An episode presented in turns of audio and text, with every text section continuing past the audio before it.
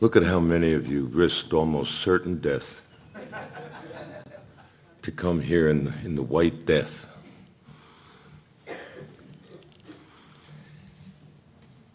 Title of this message is What You See is What You Get.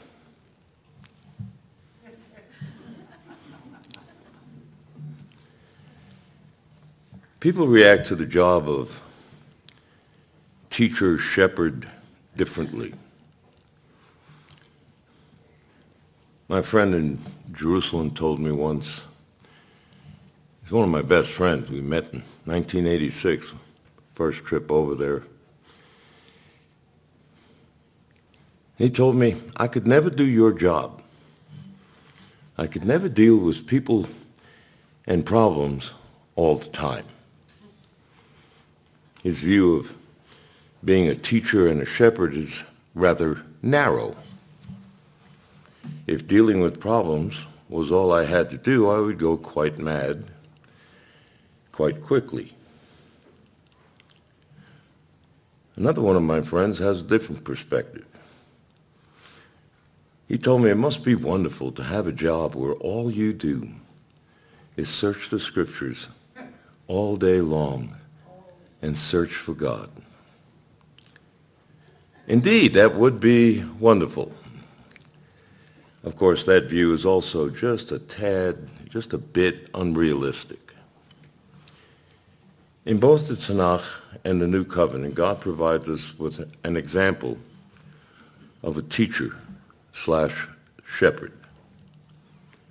Moshe was the first called to this role in Israel, and it was a role that the Mashiach would fulfill when he came. Moses said, the Lord will raise up another prophet like unto me, and you must hear him. He was speaking of the coming of Mashiach. Moshe Rabbeinu, Moses our teacher, spent a great deal of time in intimate contact with God, learning what he should then teach the people of Israel. As the shepherd of God's flock, he also spent much time judging, solving problems, keeping the flock together because Israel, the people of Israel were arguing with one another. They had disputes, and somebody had to step in and solve those. In fact, very often Moshe is at odds with the people that he is called to shepherd. They seek to rebel, they seek to challenge him almost at every turn. Yeshua's life saw him also in intimate contact with his father. Oftentimes he leaves the other disciples and goes off to be alone on a mountaintop. Sometimes he brings a few disciples with him. Sometimes he goes off entirely alone and then walks on water to find the guys who are out on the boat. Yet often he is also at odds with those he came to teach and to serve. He was often frustrated during his ministry. And it was not only with those who did not believe he was the Son of God. John chapter 14, verses 8 through 9. How long have I been with you, and yet you still do not know me, Philip? All this time? Nothing? Philip's view of Yeshua was rather narrow. He saw only the man before him. Yeshua desired to open his eyes that he might see more. If you have seen me, you have seen the Father. What you see is what you get. The view of Yeshua has varied greatly over the years. Some say see him as a fraud, a false Messiah who led Israel astray to believe in other gods other than Elohim, Adonai Elohim.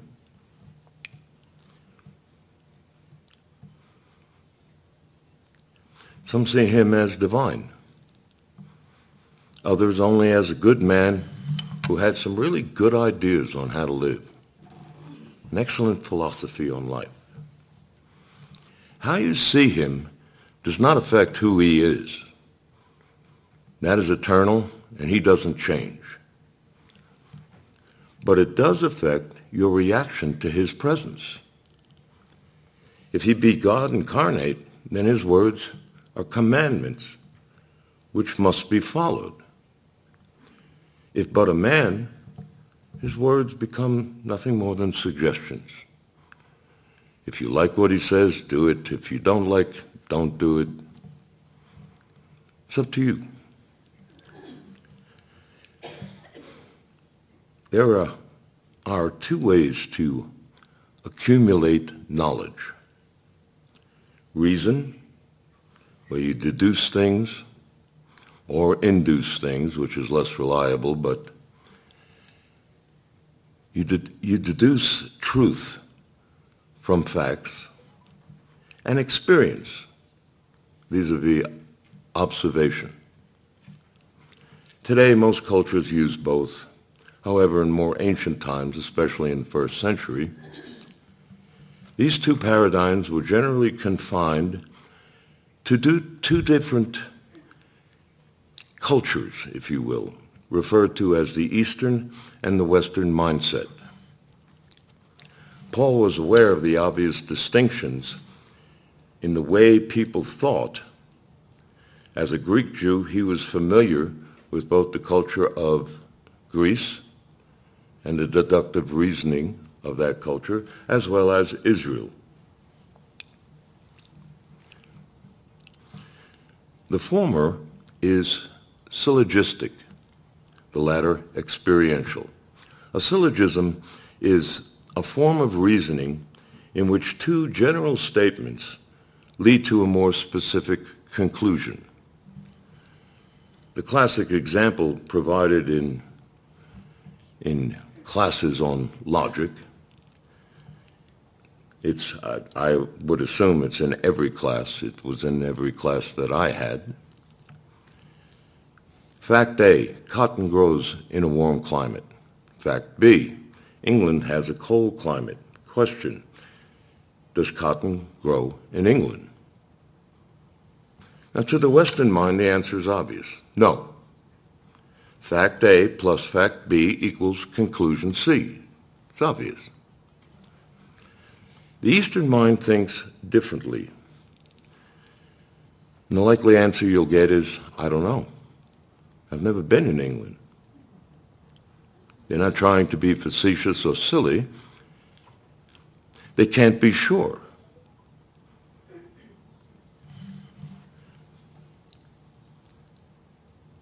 Both viewpoints have merits as well as deficiencies.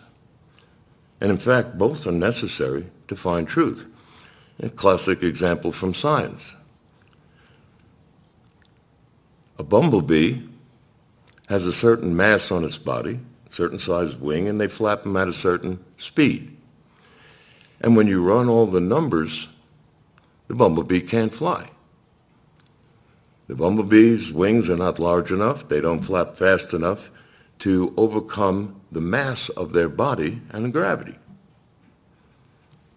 Well, of course, the, the bumblebee doesn't know anything about physics. And so it just flies. So you have an observation that contradicts logic, mathematics, deductive reasoning. It goes in the other direction also.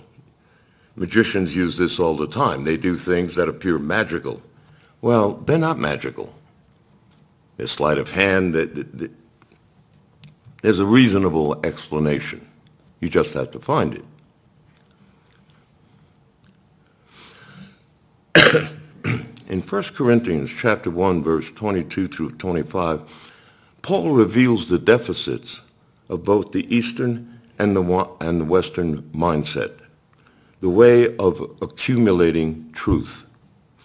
The Jews seek a sign and the Greeks, or the world, seek after wisdom. But we preach Messiah crucified, to the Jews a stumbling block, and to the Greeks foolishness. But to those who are called, both Jews and Greeks, Messiah, the power of God, and the wisdom, the reasoning of God. Now God is constantly telling us that his ways are not our ways, that they're much higher. And there's a reason for that. It's relatively simple. God knows everything. We do not.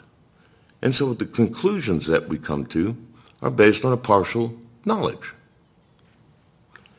The one who knows everything factors in everything into his thinking, and he comes to a conclusion that is always right. There is great insight into Paul's words. Signs and wonders alone cannot determine whether a person is speaking God's truth. The test for a prophet was he gives a prophecy that was close to coming to fulfillment. And if it comes to fulfillment, he's a true prophet. But there's a caveat in Torah. It's found in Deuteronomy chapter 13, verses 1 through 5. If a prophet arises and gives you a sign or a wonder, and the sign or wonder comes true, if he then says, let us go after other gods, you shall not listen to him. So the test for a true prophet wasn't signs and wonders alone. It was what that prophet spoke. Did it agree with or disagree with the Word of God. That was the bottom line, because God is not going to contradict himself. And so this prophet, regardless of any sign and wonder, had to speak truth that agreed with the scriptures. Over the last half century, I have heard the words of Deuteronomy applied to Yeshua. I have spoken to many of my people, many of them being Orthodox. And some of those do not deny the miracles that Yeshua did. They have no trouble accepting the fact that he healed people who were born blind, people who were lame. They have no trouble believing that he raised people from the dead, that he cleansed lepers.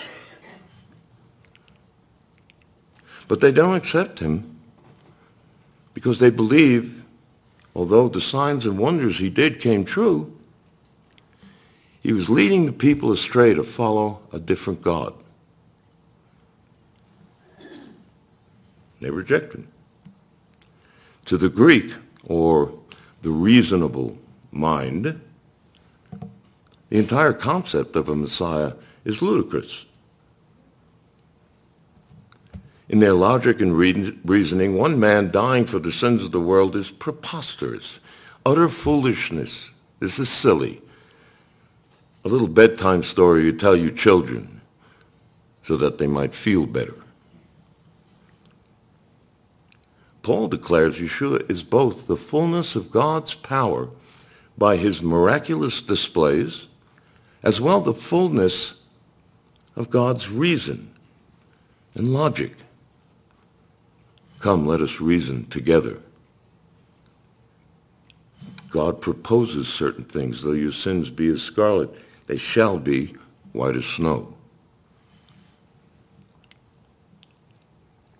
He is saying that each one of those paradigms is insufficient to find truth. Either can lead you astray.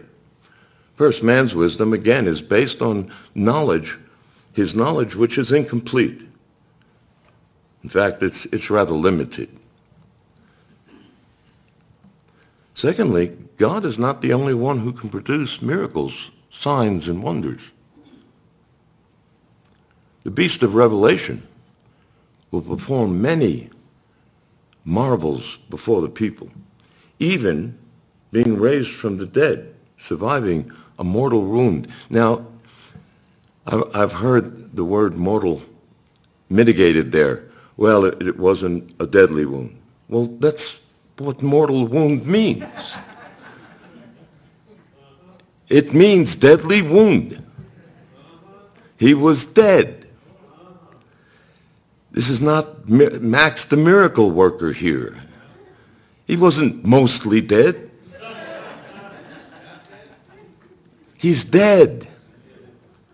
And he rises up, which causes many to conclude, who is like the beast? Who can make war with him? You can't even kill him. He gets up.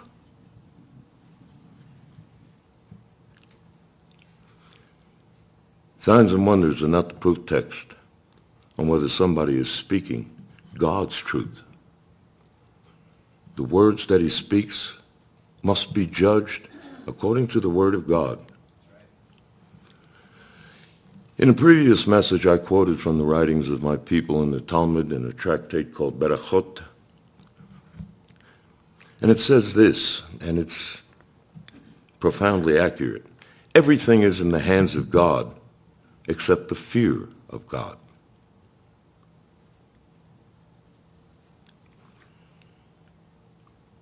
There are many, one of the most profound verses in Scripture is found in Revelation. And they cursed the God who sent the plagues against them. That is remarkable. They know there's a God. They know he's the one who sent the plagues, but didn't repent and actually curse God who sent the plagues. It's, it's a phenomenal statement, and it's accurate. The word fear in Hebrew is yirah. I discussed this in greater depth here a couple of weeks ago. The word yirah also mean, can mean to see. In other words, God controls everything except our reaction to his presence. One of the aspects of being created in the image and the likeness of God is that man has free will. I can choose which path I desire to walk down. God will try to influence my decisions, just like his enemy will try to influence those decisions. But in the final analysis, it's my cho- choice on which one I'm going to listen to. The new covenant is overflowing with Yeshua revealing the power and the wisdom of God, God's way of thinking, God's way of viewing things. In Luke chapter 14, Yeshua is invited to the house of one of the leaders of the Pharisees, and he's invited on a Shabbat. And the scriptures say, and they watch him closely. Now, there's a little side note here to give you an idea of what's going on here. The Sanhedrin was the chief court of Israel. The high priest was presided over that court. And their job was not only to judge cases between people, in fact, that was a lesser job. Primarily, they were there to judge prophets, and in the most extreme case, those claims of people who said they were the, the Messiah. Yeshua was not the only one who claimed to be Mashiach in the first century. Um, there were lots of prophets. There were lots of Mashiachs in the first century. It sort of, sort of puts my mind to Boulder on a Sunday afternoon. It's, it's quite amazing.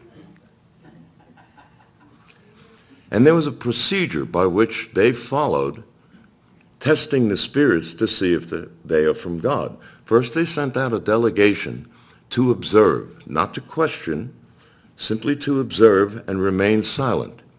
What does this man do? Did he perform certain miracles? What is he teaching? Listen and absorb everything about this man's presence.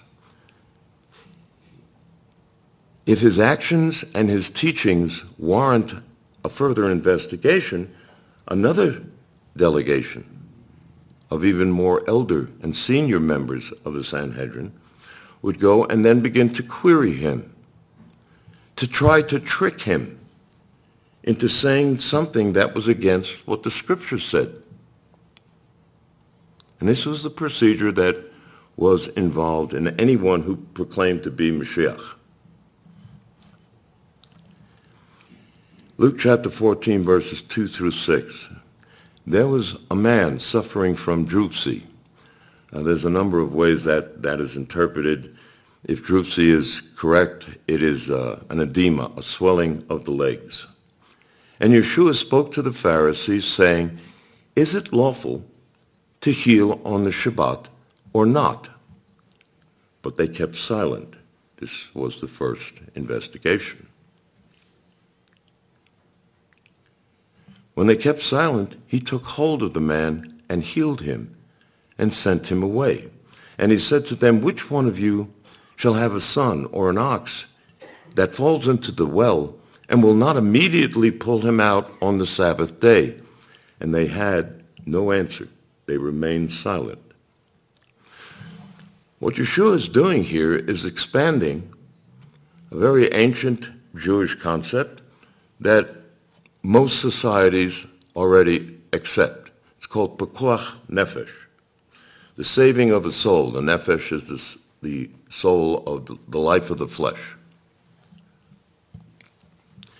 And what this concept says, pekuach nefesh, is that the commandments of God can be broken, negated, in order to save the life of a human being. Yeshua also alludes to this, you know, I, des- I desire compassion and mercy more than sacrifice. That showing another person mercy and saving their life is more important than not doing work on the Shabbat. We have it in our society. You're not allowed to run a red light. Unless, of course, there's somebody choking to death or bleeding to death in the seat next to you. Who would stop at the red light and wait while the man dies so that you don't get a ticket. You wouldn't get a ticket anyway. You're required to run the light to get him to the hospital to save his life. Any reasonable person would understand this. In this passage, Yeshua is expanding this to include not only life-threatening injuries but any relief from suffering is lawful to do on the Shabbat. The Lord of the Sabbath declares that the Sabbath is made for man, not man for the Sabbath. And relieving a person's pain and suffering allows him to enter into rest more fully. You are helping him come to rest. The Torah was given as a blessing, not a burden. The scriptures call it a tree of life. If the Sabbath is something you see as a divine blessing and you look forward to you, it w- to it, you, it will be a blessing for you. If it's something you see as this burdensome obligation, it'll be a curse. What you see is what you get. In Luke chapter 14, verses 26 through 33, it reveals a very ominous thought. Count the costs of following Yeshua. Most people don't do that. I didn't. When I accepted him, I didn't count the costs. I didn't even know what the costs were. Verse 33 tells us what the cost is. Everything. No one can be my disciple who does not give up all his own possessions. Everything. Now, in a context, Yeshua is speaking about, there was a parable about a, a powerful man who in, invites a whole bunch of guests to a great feast. And the guests he invites all have something else that they need to do. And their response to the invite is, please consider me excused. They're all compelled to do something other than attend this feast. The cost of following Yeshua is everything. Family, friends, loved ones, your own desires, all must take a back seat to following what the Lord has told you to do. That's easy to say, tad more difficult to do. Now, Yeshua is not saying here, as some have exegeted this, this passage, that we need to give up everything that you have and just give everything away. That's not what he's saying. He's also not telling us to stop loving our mother and our father and our children and our wives. That is ludicrous. It is just silly. It's not what he says. But he's giving an order to our love. This is an effort to triage, if you will. We say it every week in the V'ahavta. Love the Lord your God first. Everybody else, everything else is second. You can't be a godly husband unless you're first a godly man. You have to be in intimate contact with God to be a godly anything.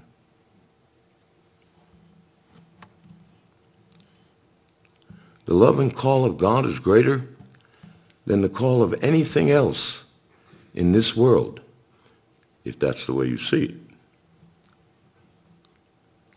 This is a lesson that God has been trying to teach me over the last 52 years. And at 74, I'm first beginning to get an inkling of what he's talking about. To put your own desires aside. There are many things that would draw me. You know, Colorado is an interesting place. There's things that would repel me from this place. There's a lot of things that would repel me from this place. And there's other th- things in other places that would attract me to go there. But the call of God has me here. For whatever period of time I am here. If I leave without getting a release from God, I've done that before. It's very painful. The spanking goes on for, for years. Nothing works out the way you thought. I've been tested in mild ways so far. However, I am certain that the test will get more severe as the time of the end draws nigh. That's simple. In the view of the world, a faith in, in Yeshua is the, the very pinnacle of madness. Yeshua told us that those who follow him will have trouble in this world. Ding, ding, ding, little red flag. The apostles are an excellent example. They lived mostly impoverished of the things of the world. They suffered imprisonment. They were stoned and beaten. All were executed horribly. These are not the things that you want to put on a recruitment poster. You know?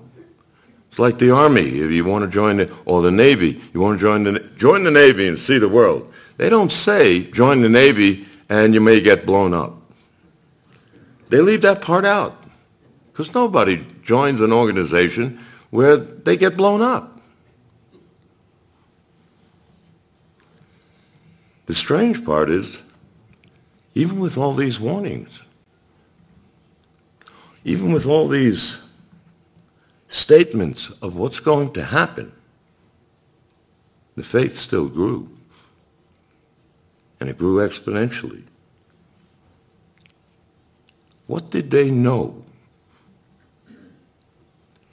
What would be attractive in this offer? When I was growing up, there was a new newscaster by the name of David Brinkley. He was pretty famous. He has one quote that has stayed with me. A successful man is one who can lay a firm foundation with the bricks that other people throw at him. I love that. Paul was a perfect example of that. Almost literally. How many times was he stoned? And yet those stones were used to strengthen the foundation that he stood on. Paul learned the secret of happiness, and he proclaims it in Philippians chapter 4, verse 4. Rejoice in the Lord always. Again I say, rejoice in the Lord. You know, it reminds me of a, a joke, actually, and it, it reminded me last night, and I put it in there. And I was surprised at how many people hadn't heard this joke, because it's so stupid. It should have been around the world three times now. But it's, it's absolutely hilarious. Um, the old master lives in a cave at the top of this mountain, and a young man climbs the mountain, arduous journey. And he finally finds the cave. Master, what is the secret of happiness? The old master says, don't argue with fools. The young man says, I'm not sure that's true. And the old master says, yes, you are right.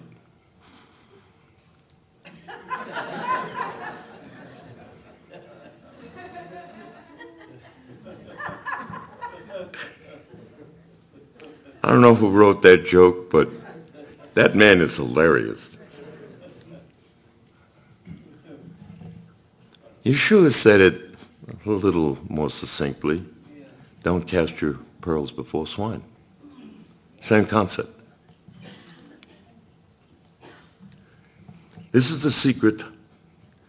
Rejoice before the Lord always. Again I say, rejoice. That is the secret of receiving the peace that passes any understanding. What that means is even situations that you find yourself in that don't appear to be peaceful, you can find a peace that passes your understanding even in the midst of a tumultuous situation.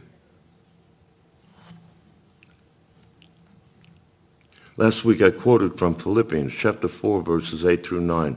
Whatever is true, whatever is honorable, whatever is right, whatever is pure, whatever is lovely, whatever is of good repute, if there is any excellence and if there is anything worthy of praise, let your mind dwell on these things.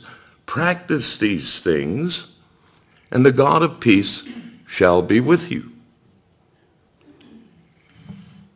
The more you focus on the things of God, the more his peace, the more of his peace you will receive and have. And the more you focus on the things of the world, the less peace of God you will have. For the world is enmity with God. And if peace is what you are searching for, you're not going to find it in the world especially the world we live in right now. It is chaotic. Everything is random. There's no way to predict the things. Who would have predicted the situation we're in right now 10, 15, 20 years ago? It's inconceivable.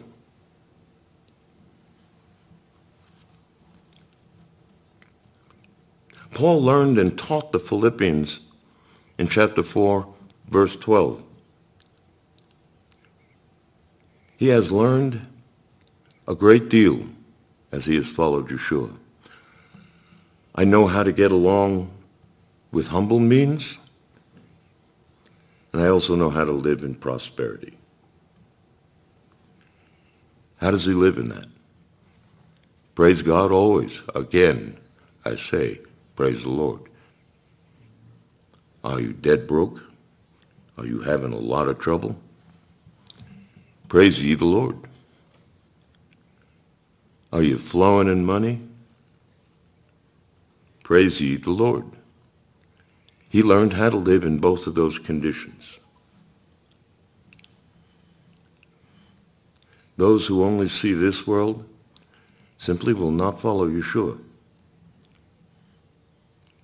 He is the pinnacle of insanity. If you judge him by the world's reasoning, he was a lunatic. If what you see is the Son of God, he is the pinnacle of beauty. He is the light of the world.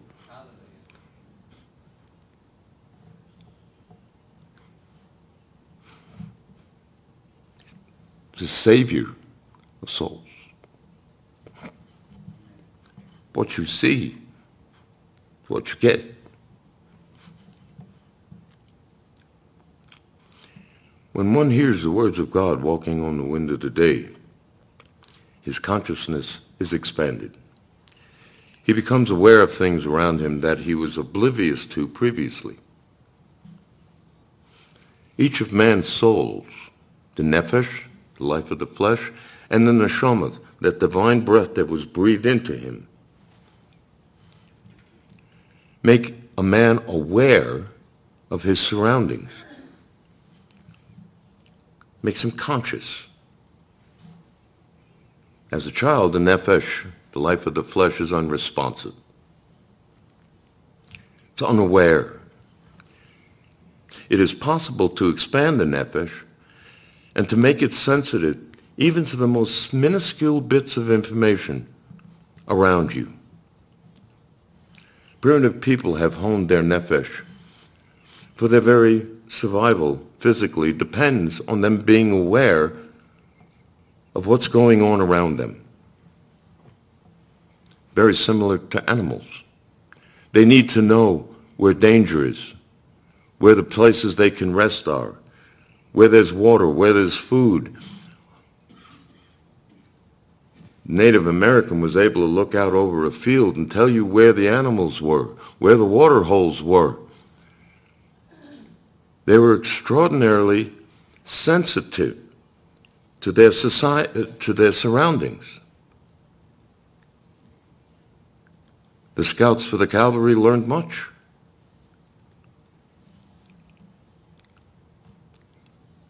The same process takes place in one who hears different words carried on a different wind. When God's holy wind awakens the divine breath that was breathed into us within a man, he sees with new eyes and he hears with new ears and everything changes.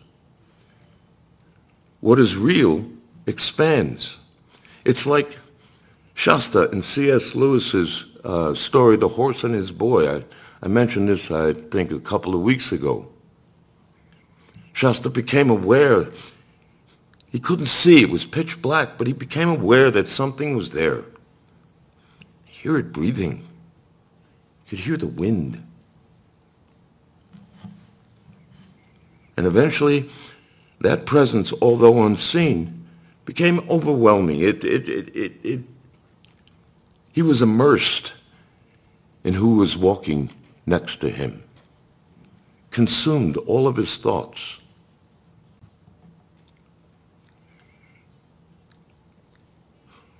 When we hear or see the presence of God, the things of this world become less important. They become less valuable. They begin to take a back seat. The things I desire today are dramatically different than the things I desired 52 years ago. I almost never think about Lamborghinis anymore.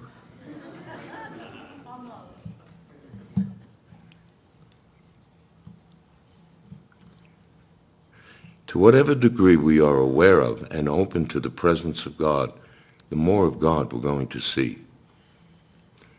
Yeshua said it this way in Revelation chapter 3, verse 20, Behold, I stand at the door and knock. If any man hears my voice and opens the door, I'll come in and I'll sup with him, and him with me. Yirah Hashem The fear of the Lord will open your eyes, Yirah Hashem, and you will begin to see God everywhere. If he is what you seek after, you will find it. That wondrous vision will eventually consume your thoughts as the presence of God envelops you. If you believe in God, then he is the one who formed you. He is the one who gives you purpose. And he is the one who guides you on the path back to him. If you believe that there is no God, then this universe is simply one immense cosmic coincidence. There is no ultimate right and wrong. There is no reason. There is no purpose behind anything, anything at all. It's all chaos. It's all random. A serendipitous, haphazard universe that has nothing of any meaning. We are free to choose. But once chosen, our view will determine the nature of the world that we live in. What you see is what you get. In my view, the world is a lot better place with God in it. In fact, I don't know how people who don't believe in God get through the day. I would be lost. No purpose? No reason behind anything? The chaos would envelop me. It would produce a madness. In my view, the world is a far better place with God in it. Father, in Yeshua's name, I thank you for the promises that you have made, that you would never leave nor forsake. That even in the pitch black, we can sense that you are there. We can hear your breath. Small, still voice sometimes. A gentle caress or a strong rebuke. Adonai Shammah, the Lord is there. And it is the reason we take another step. Imbibe us with your holy wind. Revive neshama. Strengthen us that we might be able to walk the paths that you have chosen for each of us to travel. In Yeshua's precious name. Amen.